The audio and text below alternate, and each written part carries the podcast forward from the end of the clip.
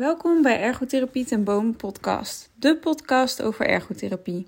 Alles wat je wil weten over ergotherapie hoor je hier. Onze missie is om ergotherapie op de kaart te zetten, zodat iedereen weet hoe divers ons beroep is en waarvoor ze ons kunnen inschakelen.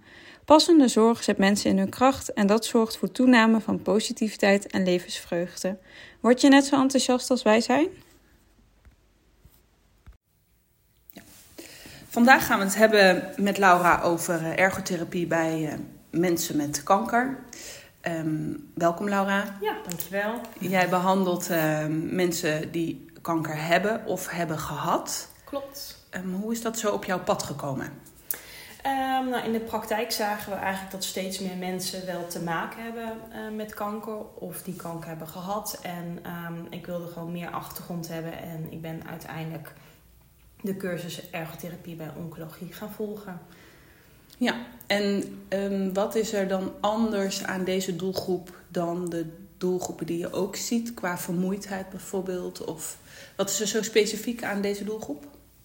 Um, ik denk dat het specifieke misschien wel maakt, is dat wanneer mensen de diagnose krijgen, hun leven eigenlijk um, letterlijk helemaal op de kop staat.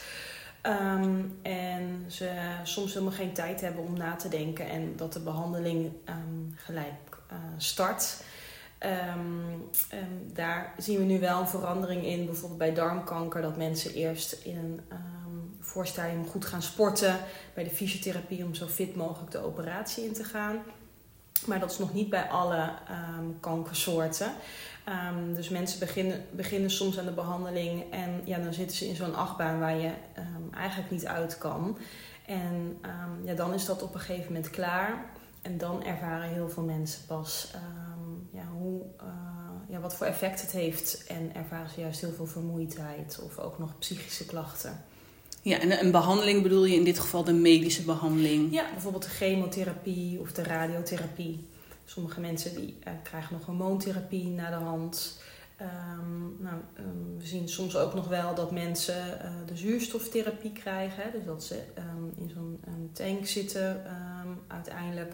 Dat gebeurt ook vaak voor de littekens die bij de uh, radiologiebehandeling over zijn gebleven.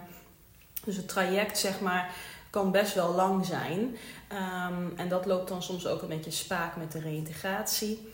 Um, of in ieder geval hè, de wetverbetering poortwachter. Hè, duurt twee jaar. Um, ja, en dan voelen ze soms toch haast om ook weer aan het werk te gaan. en het is vaak ook voor de omgeving zo. Ja, de behandeling is gestopt. Je bent kankervrij. Je bent genezen. Ja. Maar dan begint het eigenlijk pas. Ja. En wat zie je dan veel bij de mensen? Vermoeidheid um, noemde je al? Heel veel vermoeidheid. Um, ook een stukje soms onbegrip vanuit de omgeving. Maar ook um, dat mensen zelf het gevoel hebben... ja, ik heb het toch allemaal doorstaan. Mijn lichaam uh, heeft zich kranen geweerd. Ik ben doorheen gekomen. Nu begint het leven weer. Ja. En dat valt dan tegen? Dat valt vaak heel erg tegen. Ja. ja en in de grote dingen en in de kleine dingen, hè, werk, maar ook soms al het gezin, de prikkels van de kinderen of bij een feestje. Um, ja, komen, komen heel veel aspecten dan naar voren waar ze dan eigenlijk tegenaan lopen die niet meer zo gaan ja. zoals het gaat. En dat, dat brengt natuurlijk ook een disbalans mee in het psychische functioneren. Ja. ja. En wat is dan jouw rol als ergotherapeut? Um, nou, mijn rol is vooral dat we um, starten om de energie weer een beetje te stabiliseren. Dus even pas op de plaats maken. Ook uitleggen hè, dat, dat het lichaam heel hard heeft moeten werken. En dat eigenlijk al alle reserves um, daardoor op zijn. En dat we eerst even die reserves weer moeten aanvullen. maar die pas op de plaats is dus niet altijd, niet altijd even makkelijk. Nee. Nee, want mensen willen juist weer. Ja. Hebben juist het idee, ik ga, ik ga er weer ja, voor. Ja, schouders eronder en we gaan gewoon weer door. We pakken het leven weer op waar het eigenlijk gestopt is toen we de diagnose kregen. Ja. Um, um, dus dat is vaak het begin, het stabiliseren um, van de energie en het opbouwen van de reserves. En om vanuit daaruit verder te bouwen. En dat is ook maar net ja, waar, waar de hulpvraag ligt. De een wil graag werken, uh, leuke dingen doen met het gezin. Um, er zijn soms ook restverschijnselen nog van de bestraling. Dus mensen kunnen soms moeite hebben met rijken. Um, er zijn soms ook hele praktische vragen.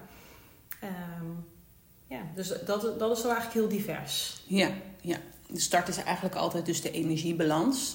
Nou, dat is wel meestal de vraag waarmee ze worden doorgestuurd. Ja. Maar in welk stadium, want zo'n behandeltraject, zo'n medisch behandeltraject is, kan heel lang zijn. Mhm. In welk, op, welk moment word jij dan ingevlogen? Nou, op dit moment zie ik vooral dat we worden ingevlogen ehm, ehm, als de behandelingen achter de rug zijn. Mijn wens is dat we wat vroeger ingevlogen worden, zodat mensen al echt wat voorinformatie hebben hoe ze misschien zuiniger kunnen omgaan met de energie en wat vaker ehm, daardoor misschien al andere keuzes maken, waardoor de reserves misschien nog iets beter op peil blijven. Maar dat is, ja, dat is ook altijd een beetje zoeken. Mensen zitten, hè, wat ik net al zei, echt in de achtbaan. Ze gaan van behandeling naar behandeling. Ze hebben fysiotherapie. Soms gaan ze naar maatschappelijk werk. Dan heb je de oncologieverpleegkundige. Er komt zoveel op mensen af. Ja. Ehm, ja, dat, dat daarin soms ook keuzes gemaakt ehm, worden.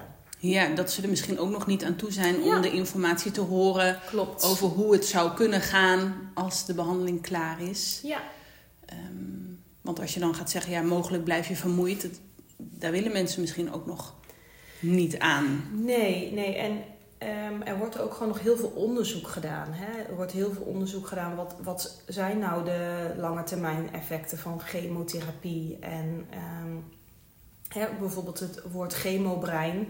Ehm, ehm, ja, eh, dat, dat staat dan voor dat mensen wat cognitieve klachten kunnen ervaren. Als met de prikkels, eh, geheugen, verminderd concentratievermogen. Eh, maar komt het dan alleen maar voor als mensen chemotherapie hebben gehad? Of ook bij andere behandelingen? Of ligt daar toch die vermoeidheid aan, aan ten grondslag? Dus daar, de onderzoeken ehm, zijn daar ook nog niet eendu- eenduidig in. Nee, nee. Maar als mensen cognitieve problemen ervaren, dan ga je daar wel ook mee aan de slag. Ja, maar we beginnen wel vaak bij de energie. Want Ja. vaak zien we wel als de energie wat beter stabiliseert, ehm, dat ehm, de aandacht en de concentratie en het verwerken van de prikkels wel ehm, toeneemt. Dus dat dat wel beter gaat. Maar dat nemen we wel mee in de behandeling. En daar beginnen we dan vaak wat over wat educatie. En vooral ook binnen die educatie om te kijken naar waar heb je zelf grip op, aan welke knopjes kun je zelf draaien. Ja. Om zo kleine veranderingen door te voeren. ja, en in hoeverre neem je dan de omgeving erbij in mee, het systeem? hè? Je noemde net al bijvoorbeeld het, het gezin. In hoeverre neem je die mee in de behandeling? Ehm, dat is wat mensen zelf willen.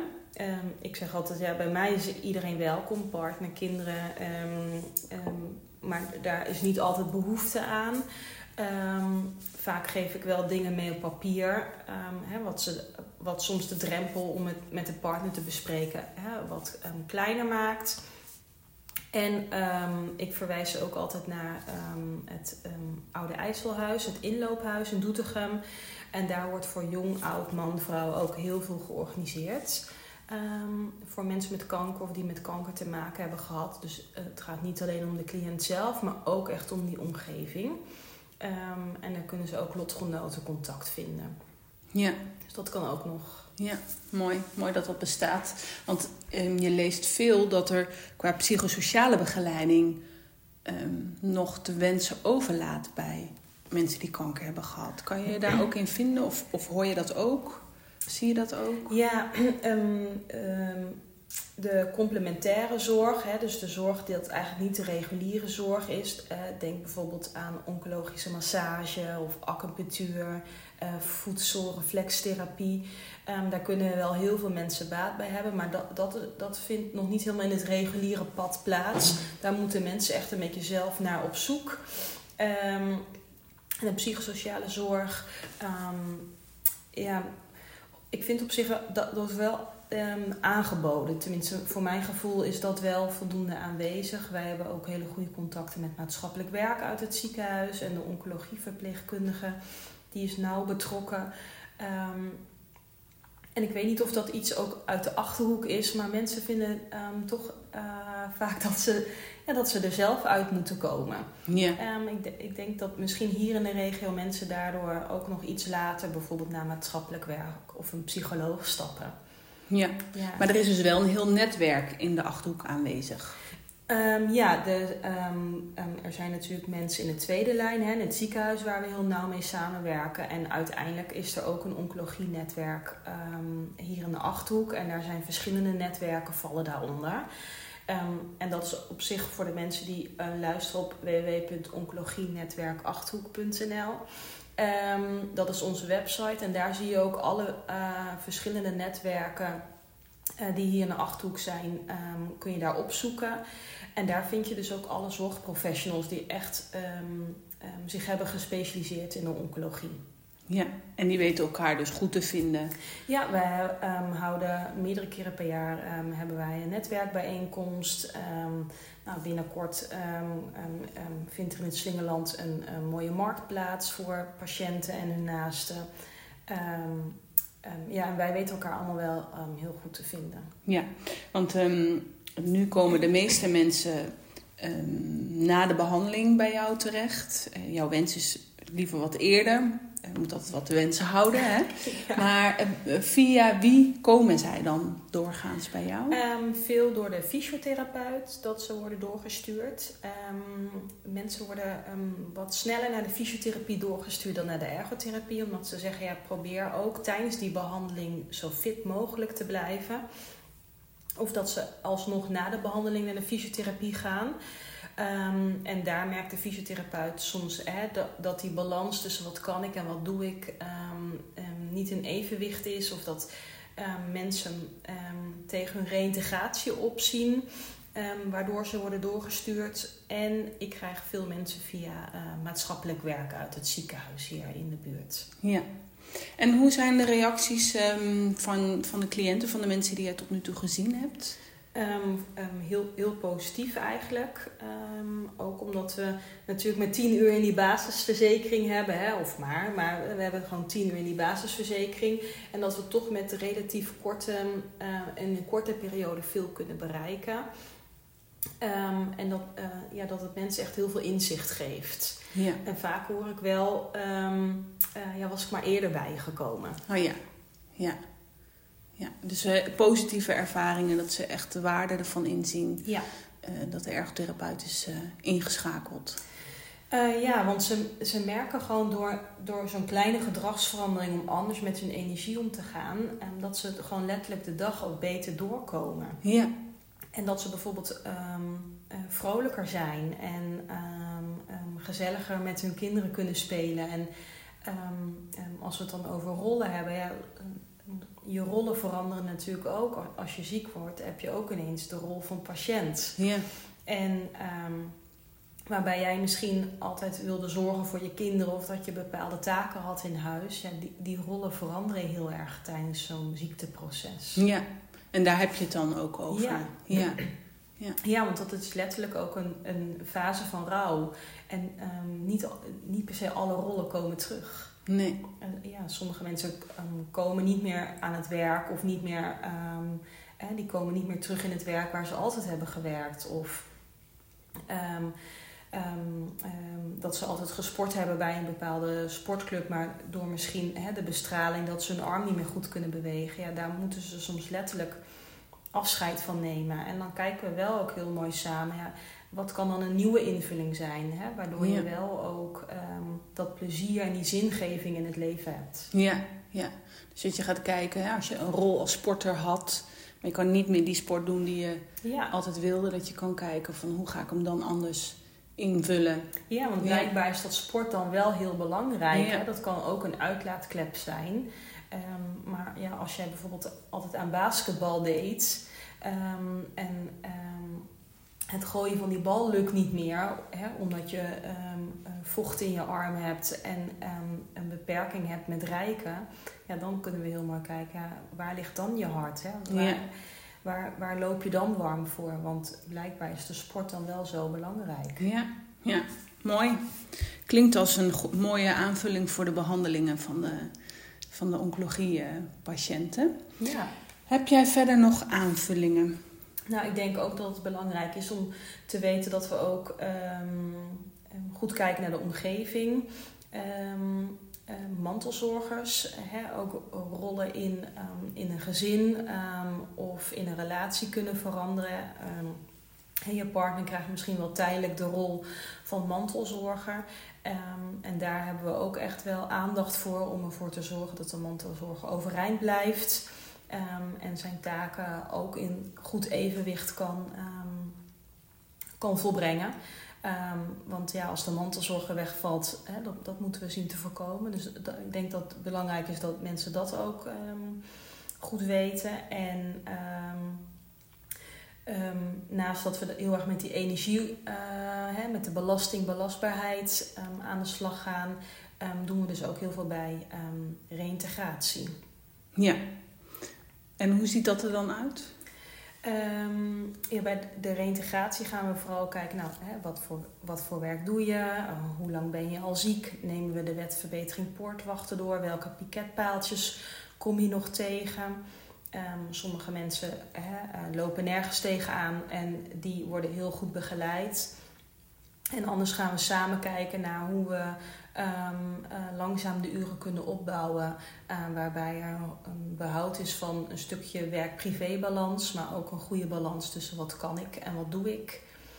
we kijken vooral ook naar de dingen, hè, wat gaat er nou allemaal al goed ja. en hoe kunnen we dat misschien inzetten. Ja.